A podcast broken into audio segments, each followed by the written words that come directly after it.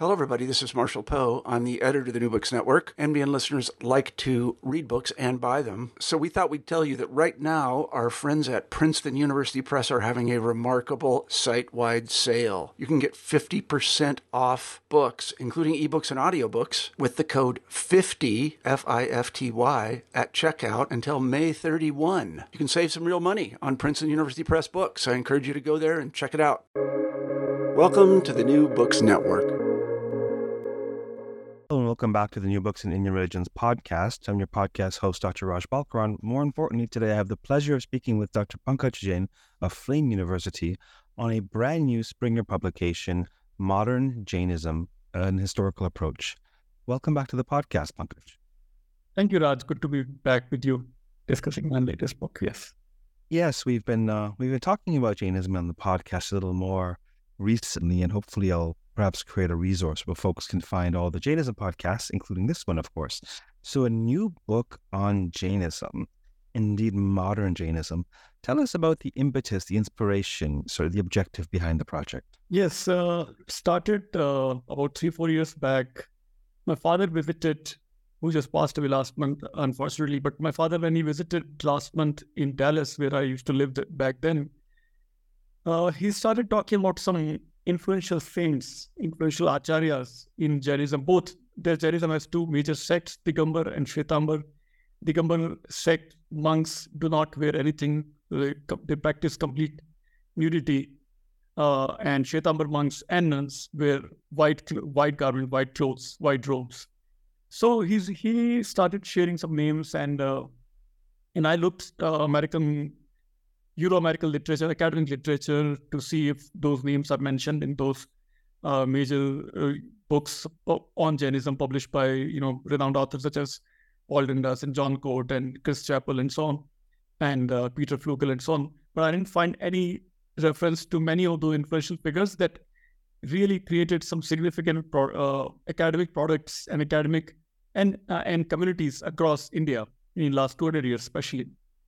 So I started thinking of this book. And then I looked for uh, these two phrases, these two words together, such as modern Hinduism, modern Buddhism, or modern Christianity, or modern Jainism. Almost all, all religions, you find many books with this, these two words together. Modern Hinduism, you'll find some books. Modern Buddhism, you'll find some books. But modern Jainism, not a single book. So I thought it will be a good, hopefully good potential contribution in the field of Jain studies if I start working on this uh, biographies of more modern Jain saints with some background of modern uh, of Jain philosophy as well. So that's how it started. Yeah, certainly there's a niche, uh, and Jainism is a relatively little known religion outside of obviously the, those of us who study religion, particularly Indian religions, we're, we're well well acquainted with Jainism, um, but it's probably not as well known um, uh, in the in, in the in the public imaginary, particularly in the West. And so it's great to be able to cover it.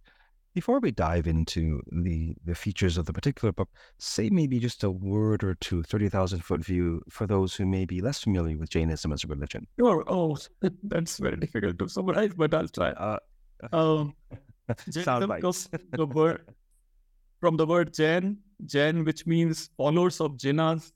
Jinas comes from the root word Jin, Jin means those who are conquerors. So non-violent conquerors. What can you conquer non-violently? You can only conquer yourself, right? Your own passions, your rags and vishas, vikaras, which Jainism calls it kashayas. So those who have conquered their kashayas are the jinas. Jinas are the liberated beings, right? So Jains are all the people who who follow, who try to practice the teachings given by jinas by their own demonstration of their own lives. Now, Jainism as a tradition started uh, not with Mahavir. Mahavir was a contemporary of the Buddha. Buddha is pretty well known, so we don't have to describe about Buddha, but Mahavir is not that well known. Mahavir was contemporary of the Buddha, but Jains say a little bit precursor to the Buddha. And his teachings, his practices, somewhat matched, were similar to what the Buddha preached and, and practiced. But Jainism as a tradition goes even long, long back, much before the before Mahavir or the Buddha. In fact, Mahavir is the 24th Tirthankar, that is ford maker, is the translation done by Paul Dundas in UK. But Jains don't like the translation. They call they prefer to use the original word, which is Tirthankar, one who creates tirthas. Tirth is a bridge that enables practitioners to cross this physical world into spiritual realm, right? The final abode where the, the liberated souls can live forever. So, so Tirthankars, there have been 24 Tirthankar in each time cycle. First Tirthankar was Rishabdev. Rishabh is mentioned in the Rig Veda also, Rishabh is a word. And uh, some of the images that are found in Indus Valley civilization excavation uh, match uh, some of the features of the 23rd Tirthankar, uh, Parshnath, and other, and even Rishabdev actually. So some Jains like to think, like to connect Jainism with Indus Valley civilization also, that maybe people of Indus Valley were practicing Jainism. And so, but all I, if I summarize, it's it's a really ancient, pre-prehistoric, mythologized, historicized, you know, depending on whom you ask, goes really, really thousands and thousands of years, even before the Buddha. But the historical evidence that we have, speaking now from as an academician, historical evidence that we have uh, is uh, we have 20 evidence for 23rd Tirthankar, that is Parshnath. And of course, for Mahavir, we have historical archaeological evidences, but not before that. So before Parshnath, there are 22 more major teacher or Jains like to call Tirthankars that we have no evidence about. But the latest film, Bahubali, which created a box office uh, history across the world, that was taken from the first Tirthankar of Jainism. Story is of the two sons of the first Tirthankar who are bitter enemies, but after extreme violence, they turn into completely they turn to complete non-violence and they become they become liberated. So it has become now popular culture also. This the tale, the history has also entered popular culture with the special, especially with these films, the sequel of Bahubali one and the sequel Bahubali two. All right, I can go on and on, but I'll wait for the next question. Yeah, no, it's great that you present both the uh, the, the, the emic and the etic, both both the history from within tradition and the history from without, or the scholarly uh, perspective, and of course, all mm-hmm. religious traditions will have a narrative from within tradition, and then there'll be a narrative that that we that avails itself through you know archival uh, uh record, etc., etc. And so, so that's great. So It, it's fair to say, perhaps, or would you agree that Jainism, in, in its um, in its genesis, is is particularly geared towards um, uh, spiritual purification, towards yes. enlightenment. And one of the hallmarks of Jainism, as with all sort of classical Indic traditions, Buddhism, Upanishadic religion, Jainism, one of the hallmarks is this um, ethical uh, imperative, particularly towards nonviolence. And yet, I wonder if you would agree that in Jainism, it's taken to a whole new level. Yes, yes. Uh, some people uh, like to use the word extreme. Jainism an extreme religion. I like to, as with the last name of Jain, I like to use the word ultimate. It's the ultimate of nonviolence, ultimate of ultimate of renunciation, ultimate of fasting.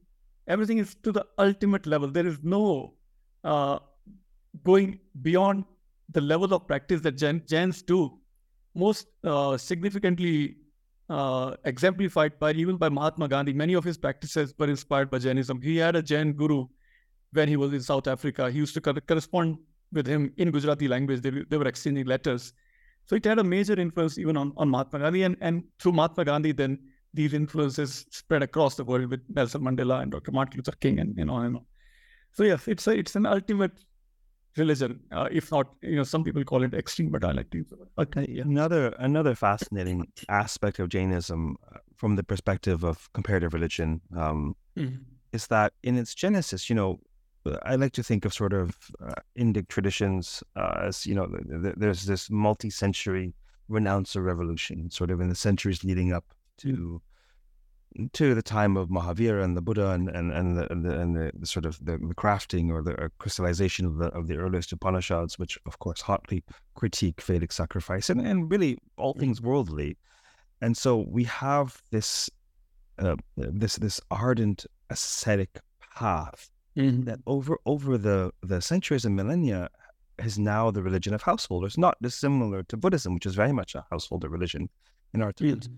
Could you say a little bit about um, that is there a tension? Is it, you know, the extent to which Jainism is now a household religion, yet in its ideals and in its genesis, it's for the, the, the rigorous few who are who are gunning for for for for, for the ultimate uh, purification. Can you say a bit about that?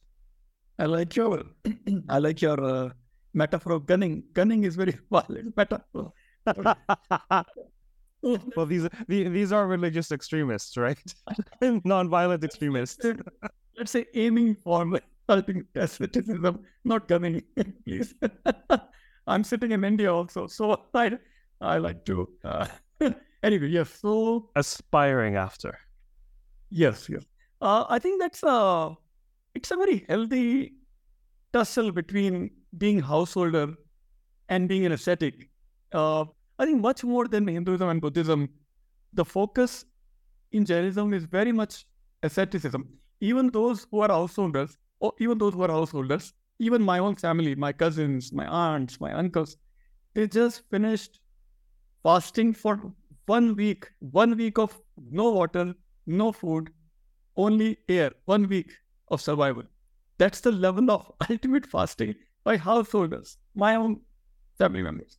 And two weeks, and after end of two weeks, they had a huge party. Of course, there's a big party. So the householder, you know, rears his head again, householder uh, emphasis of celebration and so on. But for two weeks, young people, young boys and girls of 18 years of age, 19 years of age, Mumbai, living in Mumbai, two weeks of fasting. Where else do you see this?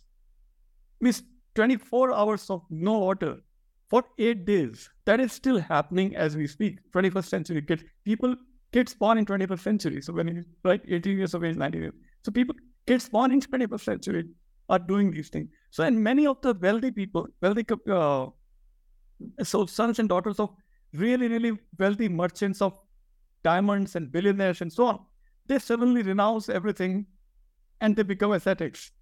And as they become ascetics, as the processions are going on, they're throwing off diamonds and pearls open in the market, open in these on these Mumbai roads and you know beggars are jumping to collect gold. But people, so people have renounced. People are renouncing. Gen people are renouncing their wealth, even in the 21st century, because that remains the highest ideal, the ultimate ideal, as I as I like to call. First, I think asceticism remains very much at the heart of the Jain practice, Jain tradition, um, both in Digambar and Shwetambar, more so even in you know even in Digambar, even in the Digambar sect of Jainism. I can give you more examples, but I, I guess I'll wait for the next question. I can go on and on, but yeah. I know that that's great. That's great. So tell us about the research process. What was what was it like researching for this book? Yes, researching for the book.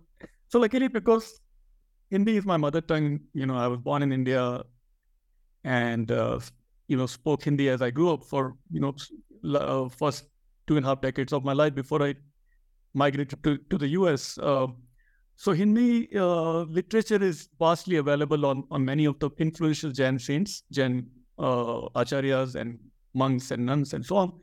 Uh, so that I collected. Then I also visited each of their cities, wherever these saints lived, wherever they had their ashrams, their centers. I went to uh, Mohan Kheda in, in near Indore in Madhya Pradesh. You know, nobody has heard these names. Many of these names are not yet known in, in the West.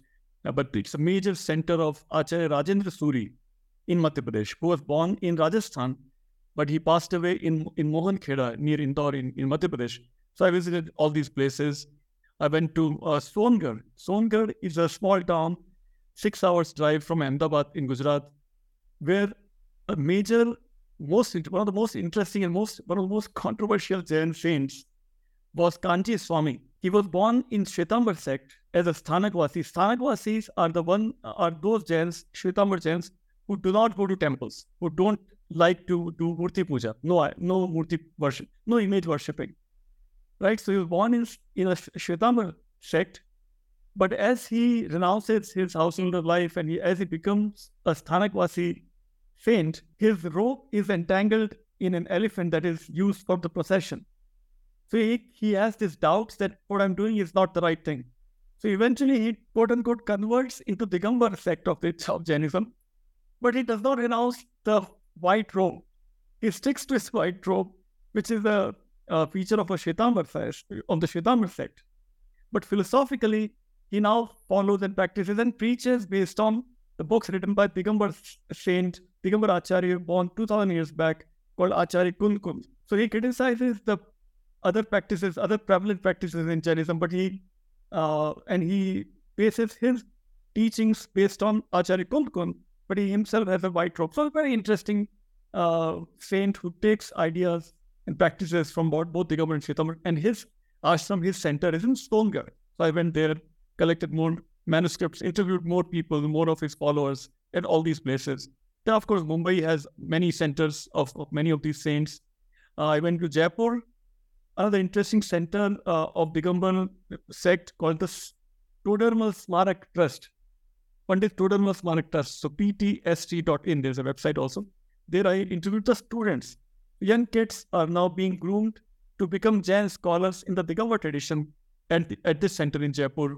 Then I went to the, uh, Delhi Acharya Kund Kund Bharti Center in, in Delhi, where Acharya Vidyanand passed away just uh, recently within the last two years. So I collected his material from there, interviewed his followers and so on.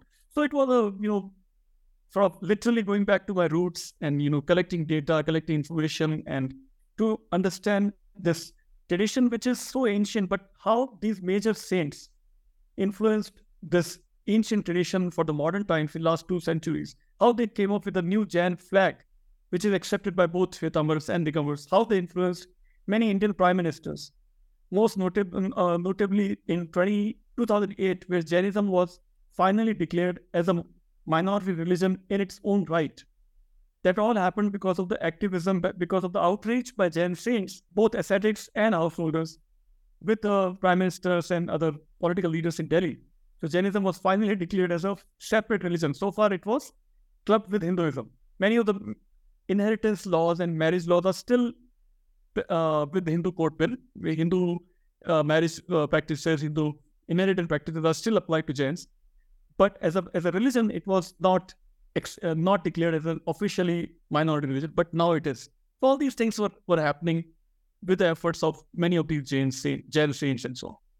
You know, one of the one of the really fat. I mean, there, I mean, there's so much there. I had I had the good fortune uh, a thousand years ago. I don't know, maybe in 2008. I went mm-hmm. uh, to India on a research trip with the, uh, the International Summer School of Jain Studies. Oh right, yes. See in action. Yeah, yes. It was, uh, it was it was a wonderful opportunity.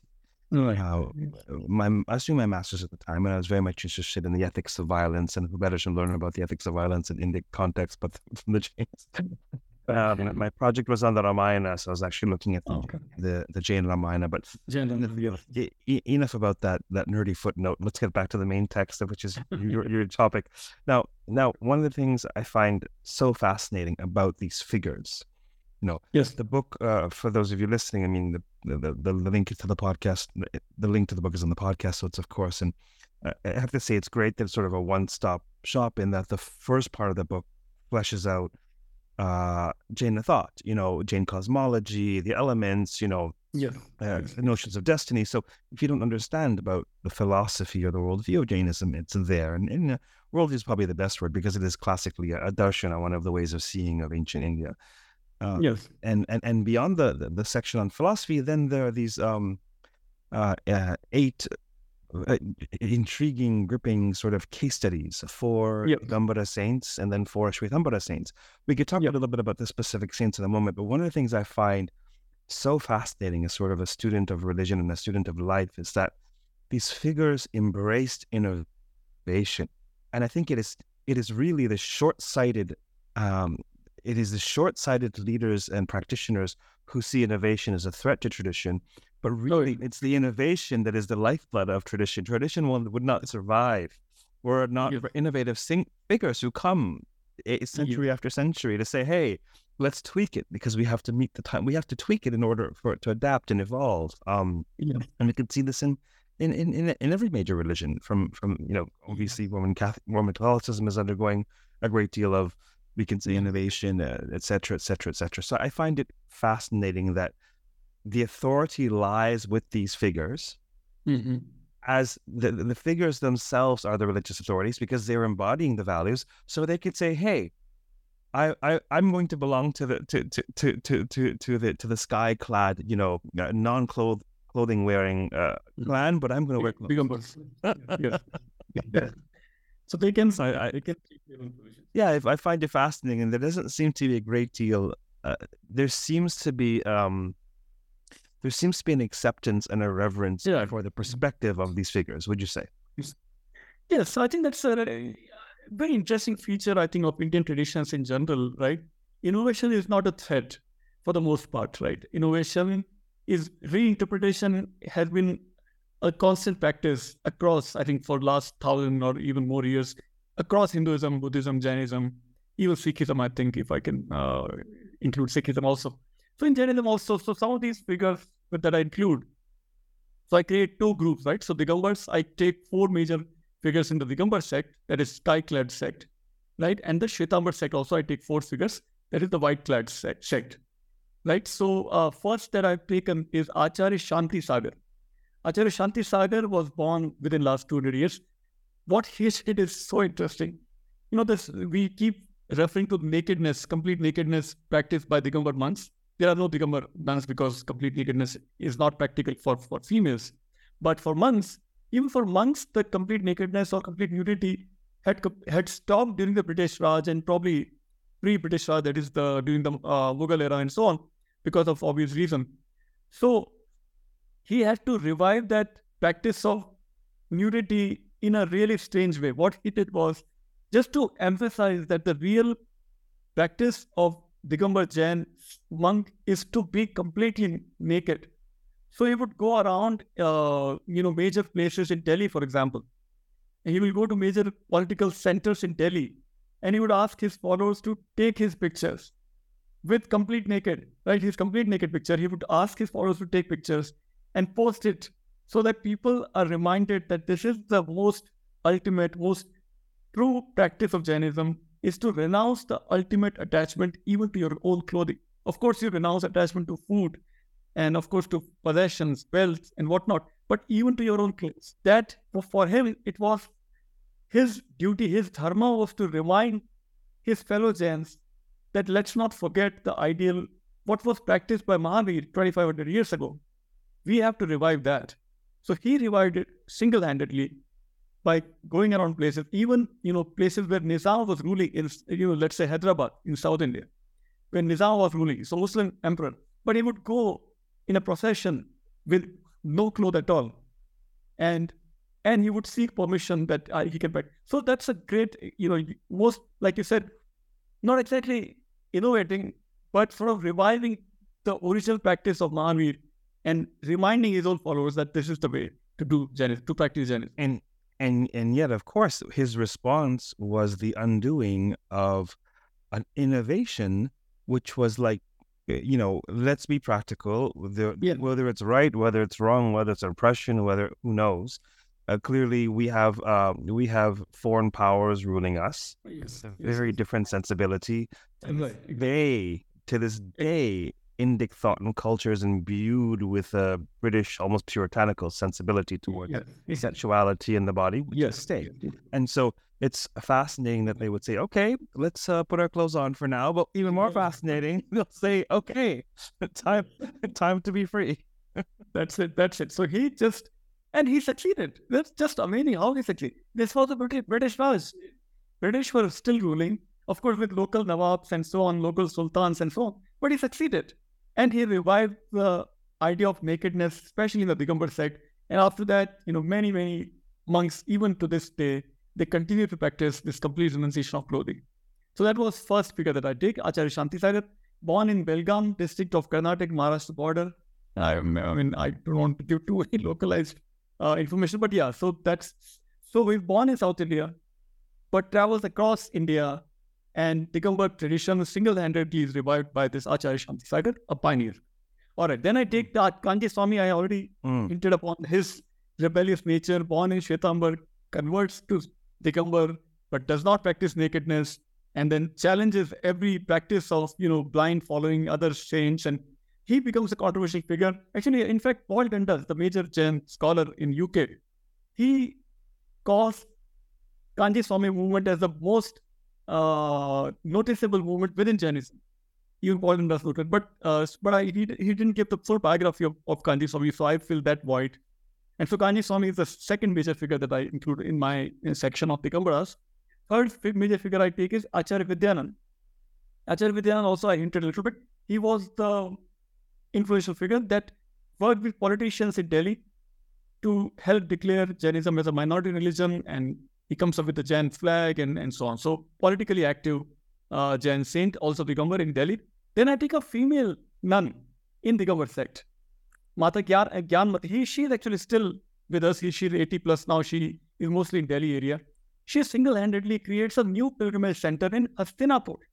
Hastinapur, the city famous for Mahabharat, Pandavas and Kauravas in UP.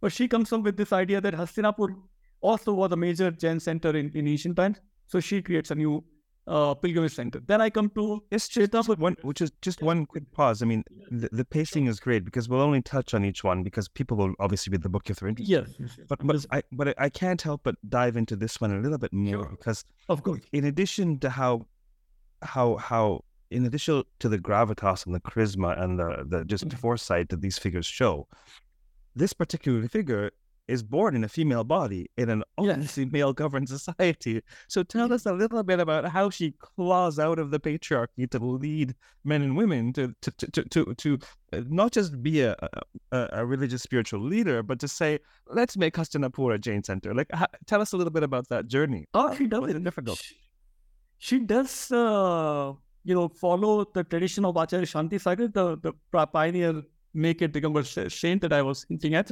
So she does take initiation in that tradition. But in addition to following the practices and teachings of Acharya Shanti Sagar and Mahavir and so on, she, first of all, she becomes a great scholar in her own right. She writes books upon books. She starts giving discourses on Jain philosophy. So she gathers enough momentum, enough influential, enough influence around him to emerge around her to emerge as a major figure in her own right. Once the charisma, once the influence spreads across the Digambar community in North India, in UP and Delhi, for uh, especially and Haryana, uh, mostly North Indian uh, uh, states and cities, then I think in just then it once the you know ball starts rolling, people just give her all the respect, or and then people just start following what she what she asks from the people. So charisma takes some time, but once it starts, I think it's just an uh, you know automatic process, and then the idea of gender you know suddenly disappears. You know, all his more male followers take the female nun's words as their ultimate command, and then they just follow, and then they donate millions of rupees and they create these centers. it, it really is fascinating when we have these these forces of history and even in the present that they are known for what they do. I mean, Yeah, I could pick, I could pick a, a number of pop culture examples where there's a star who's a star, and we don't think of them as a gender or a color or right. any of this. It's, it's their talent which shines through, and of The course, talent. they, And of course, they had a they had a uh, they had a an incredible uphill climb to get a to get there. Yeah, yeah. Initially, But it just it just goes to show, uh, you know, what incredible human talent is Yeah. lying in the margins or has yeah, has has been laid to waste by history, and it's it's it fascinates me actually. yeah, Th- this is the fourth and final one of the Digambara chapter for those Yeah. listening, and now we're going to look at the four saints of the other sect, yes. the Shvetambara, or the sky clad Oh, sect. Our sect, that is that is the Sorry, white. the white. The, the, yes, white. So they are cla- covering themselves with white robes, Yes. white garments, right? So first I take is Acharya Hastimal, not completely missing in the you know Western Western academic literature. Acharya Hastimal was born in the desert area of Rajasthan, not too far from where I was born. Also, he he is amazing. One of the youngest acharyas, not just in Jainism, but I, I think across the world. In his early twenties, he becomes a major acharya. Acharya is one who can give initiation to another householder in Jainism. So that he becomes that initiation giving authority at a really young age, and he becomes a great scholar in his own right. He writes first ever proper systematized history of the entire Jain tradition, the entire history, the entire itihas of Jain tradition, all the deep biographies of all the Tirthankaras, all the major figures, all the kings, Chak- Chakravartis, all the influential figures in last 3,000 years of history of Jain, and even more, even earlier. So he becomes, a, you know, emerges as a great scholar. In, of course, he writes in Hindi and speaks Rajasthani language. Uh, and so that, so because of his scholarly contribution, I, I chose him as my first figure in the Shwetambar sect because he's completely unknown also in the Western literature. Second, next I take is Muni Punyavijay. Another really interesting figure. I went to Ahmedabad at the center where he spent a lot of his time. What he did is also interesting. He collected, he systematized the actual manuscripts written in Prakrit, Sanskrit, and Pali, and collected all those manuscripts. He went around several traditional libraries uh, that were funded, that were uh, managed by Jain householders in Rajasthan and in Gujarat. Walk, okay, you have to remember that as they are doing all this research, all these scholarly Jain saints, as they're doing as they're doing their research, they're not using any electronic equipment. There were no electronic equipment back then. They are not traveling in any car or aircraft or anything, not even a bicycle. They're walking. They're walking thousands, hundreds of miles, maybe thousands of miles to collect all these manuscripts. To write the history of Jainism, you have to collect all these manuscripts first. How do you collect? You walk to library to library, village to village, town to town, temple to temple across India. So that's what he's doing. Acharya Hastimal did to write the Jain history. The second one I'm, uh, I was mentioning Muni Punyavijay. Muni Punyavijay actually organized the libraries without any degree in library sciences. He actually opened each, you know, traditional library would open each almirah of, you know, dust or maybe earth mites and uh, dust. You know, they are all rot- getting rotten, all these manuscripts. He would open each manuscript, make a list, collect all, clean up all those manuscripts, organize those properly, and even create critical edition of several important texts.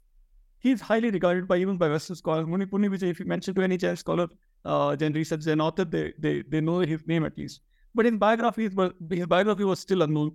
So I wrote his biography, historical biography of Muni Punyavijay and his contributions.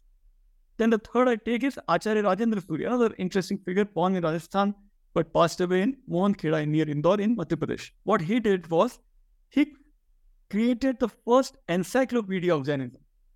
You know, long before our Wikipedia or uh, Encyclopedia Britannica, which is now available online, he created this Jain encyclopedia.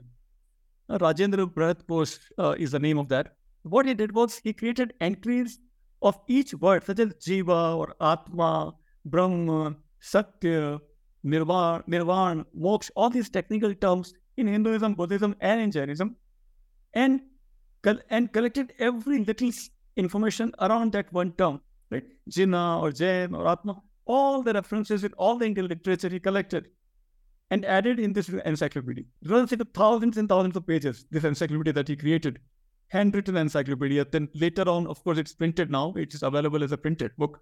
But when he was writing, again, writing with his hand, with, of course, with his team of assistants, hopefully. But again, going around, walking around all these places, libraries, temples, collecting all this information and creating this massive, massive text in uh, in uh, and then passed away in, in Madhya Pradesh. And lastly, I take Acharya Sagaranand, Sagaranand Suri, also a great scholarly saint, also did the similar the similar work of collecting, systematizing all these manuscripts and books. So these are my Shwetambar, four Shwetambar uh, monks or, or, saints that I chose in Shwetambar tradition. So that I think collects uh, summarizes my books uh, chapters. We seem to see we seem to see it uh, among a number of these figures an overlap between um, scholarly enterprise and spiritual enterprise. Yes, of course. Yes, yes, yes, yes. Which is what intrigued me also that you know they didn't renounce, they didn't say that oh all this is Maya or all this is worldly activity. They embraced scholarly work even as they were doing spiritual pursuits. Because I think they realized that to to make sure that Jainism survives for the next generation, we will need knowledge. This is an era of knowledge. Probably they in that in their foresight, they realized that knowledge has to be preserved. And knowledge was not, even though Jains are the pioneers in in creating libraries across India and preserving all these books. But all those books are in Prakrit language or Sanskrit or Pali language, and you know not properly organized, not properly clean, clean very disorganized libraries. How to modernize those libraries? So some of these saints took that upon themselves to modernize the libraries, organize them properly, create proper catalogs, translate, even translate them properly in some cases, create the encyclopedia, like I said, create a history of Jainism. So it's amazing work that was that I thought should be brought to notice for the Western world also. So that's why I created these chapters in there. it bespeaks a regard for knowledge production insofar as you know these figures are ascetic figures they're eschewing the world they're not taking on partnership certainly not children certainly not positions no. certainly not money in many cases not even clothing they wouldn't no. even ride a bicycle but yet it, if you sort of do the math, you could infer that they regard the production of knowledge, even secular knowledge, as uh, a divine or pseudo divine enterprise. That this yes. is part of, that, that that knowledge and its pursuit is not quite a mundane thing. It seems yeah. we get they took, yeah, they, that that they, that became their vision. For most many of these figures, they they spoke on these. They, they like I said, they were writing these books. They were collecting these books. They were also preaching about these books about the knowledge of on in these books, in these books. And their followers keep doing the same thing. Also, many of these figures are still, uh, their followers are also active in creating new knowledge, preaching their knowledge. Many of them have now YouTube channels. They're very active in using even electronic mediums. Not all, some are still uh, avoiding electronic media, but uh, some of them have uh, even embraced uh, YouTube and so on in disseminating this knowledge. Yeah. What are some of uh, I mean, obviously there's a lot there, but what are some patterns, trends, commonalities when you when you look at these eight figures or even four for right. what are some of the trends you see in in in, in what their in their enterprise? Uh, I think these are the trends uh, that uh, you know how to ensure the sustainable sustainability of Jain traditions, Jain communities, right? With with their particular emphasis on Digambar or Shwetambar but how to make sure that it, it is understood by the contemporary society or even the future societies. Right. So they simplified the knowledge stored in Prakrit language, which you know very ra- rarely people use that language, even less than Sanskrit. But they, yeah, they they sort of decodified uh, the the knowledge. They preached this knowledge. They wrote about this knowledge, and uh, I think that's what is the common thread running across uh, all these eight figures. So is it fair to say that not just the propagation of the ideas and, and sort of the, the, the, the inspiration towards liberation, but but really indeed the survival of the tradition was very much yes. a driving force.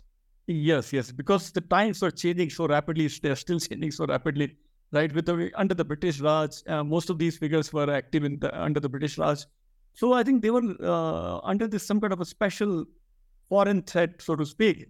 So they were, I think, that probably uh, inspire them to do extra work, not just you know sit in their meditation or just do just do fasting and and do chanting or you know meditation, but to do this active academic work also. And and you know so that's what I think uh, with this modernity, you know, facing them, you know, you heads you heading their way so strongly, they had to embrace these new modern tools, modern ways of creating literature, and to even try to translate them in modern Indian languages, in especially Hindi. So that is what they were uh, doing. All many of these figures. Yes, it's it's it's great that we have we now have access to these biographies and these figures, uh, at least in English medium now. Right. Could you could you say a word about um, modern Jainism, if you will, sort of even in an armchair or anecdotal sense, uh, or a scholarly sense, however you prefer? What is what can you what can you say about the state of Jainism at present?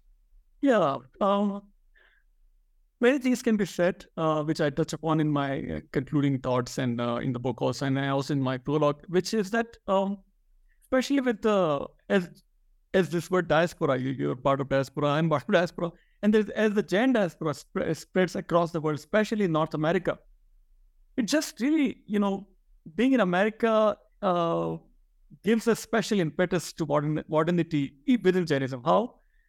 in two, three major ways. First is the idea of creating new academic chairs across North America. You know, in many universities across US and in Canada and now in Europe also, you know, Jain communities are at the forefront of donating. I think total donation now probably runs into billions and how they are creating these new chairs across universities. That's a special impetus being being part of the diaspora. That's one.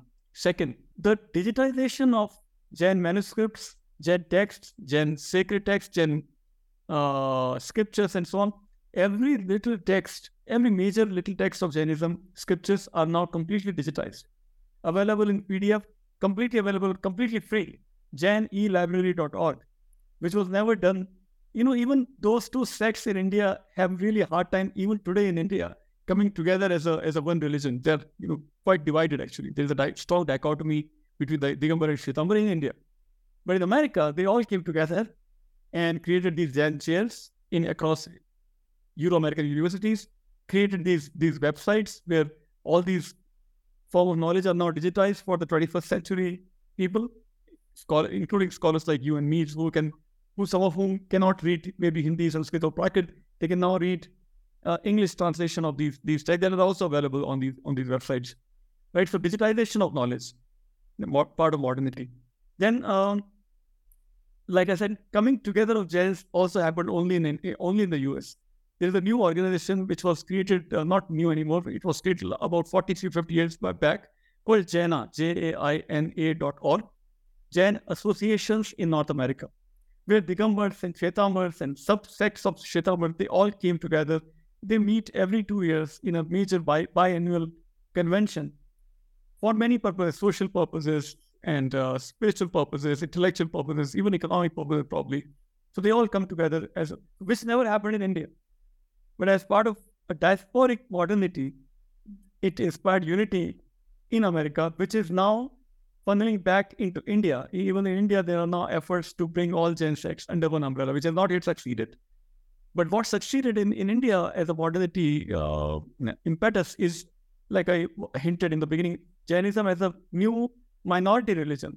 That happened also as a part of, I think, modernity um, emphasis, modernizing enterprise within Jainism to declare Jainism as a new minority religion. So that Jains have also now, uh, uh, so they can also run their autonomous institutions, such as my own university, in fact, Flame University is a Jain minority private university, which is possible now because Jainism has been declared as a separate minority religion. So all these features, I think, uh, are part of this modern Jainism, which never happened in in in you know 200 years back. We couldn't think of all these things, but now these are happening. Yeah, I think it's it's quite it's quite interesting what you point to regarding diasporic experiences insofar as you know, there's a, a principle in the back of my brain that I think of as, you know, definition by contrast, which is how the mind works, but also identification via contrast. Mm-hmm. And so we have these tensions everywhere, uh, you know, yeah. uh, uh, North Italy versus South Italy, etc., mm. etc. You know, North India versus South India, the the mm. the, the, the Shvetambara versus the Digambaras, yeah.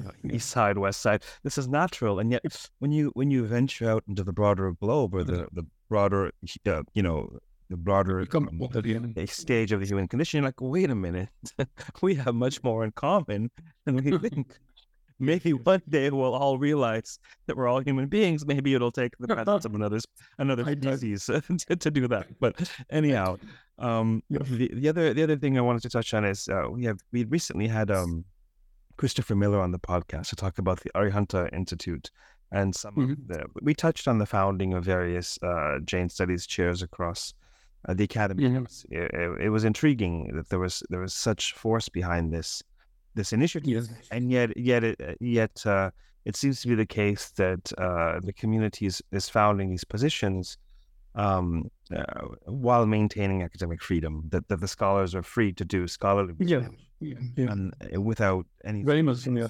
Yeah, they're not. They they don't need to operate from within a particular religious or spiritual right. theological paradigm which is which is fascinating actually. Um, and also, I have to say, I mean, I, I, had offered my condolences at the outset before we started recording, but it, you know, um, given that your father was very much an inspiration to this work, yeah. and it's very fulfilling for you to have to have seen this to fruition. Uh, yeah. Well, he left the earth, so so congratulations on that. My condolences Thank once you. again. Yeah. Um, tell us, lastly, um, yeah. What, if anything, are you working on now or next? Yes, I'm going back to Jainism. I guess I can. What I found another uh, when I noticed that if we uh, look for biographies of the major, most influential figure in Jainism is Mahavir, yet there is no proper historical biography of Mahavir available in English, which was again surprising. There are several biographies of the Buddha or Jesus Christ or Muhammad and so on, but when we think of Mahavir, there's again, there's no biography. So I'm working on writing proper academic biography in English on Mahavir. That is what I'm working on right now. I'm almost done and uh, hope to be books should be out soon. Yeah. Fascinating. Well, whenever it's out or near out, I know a guy who hosts uh, books and religions.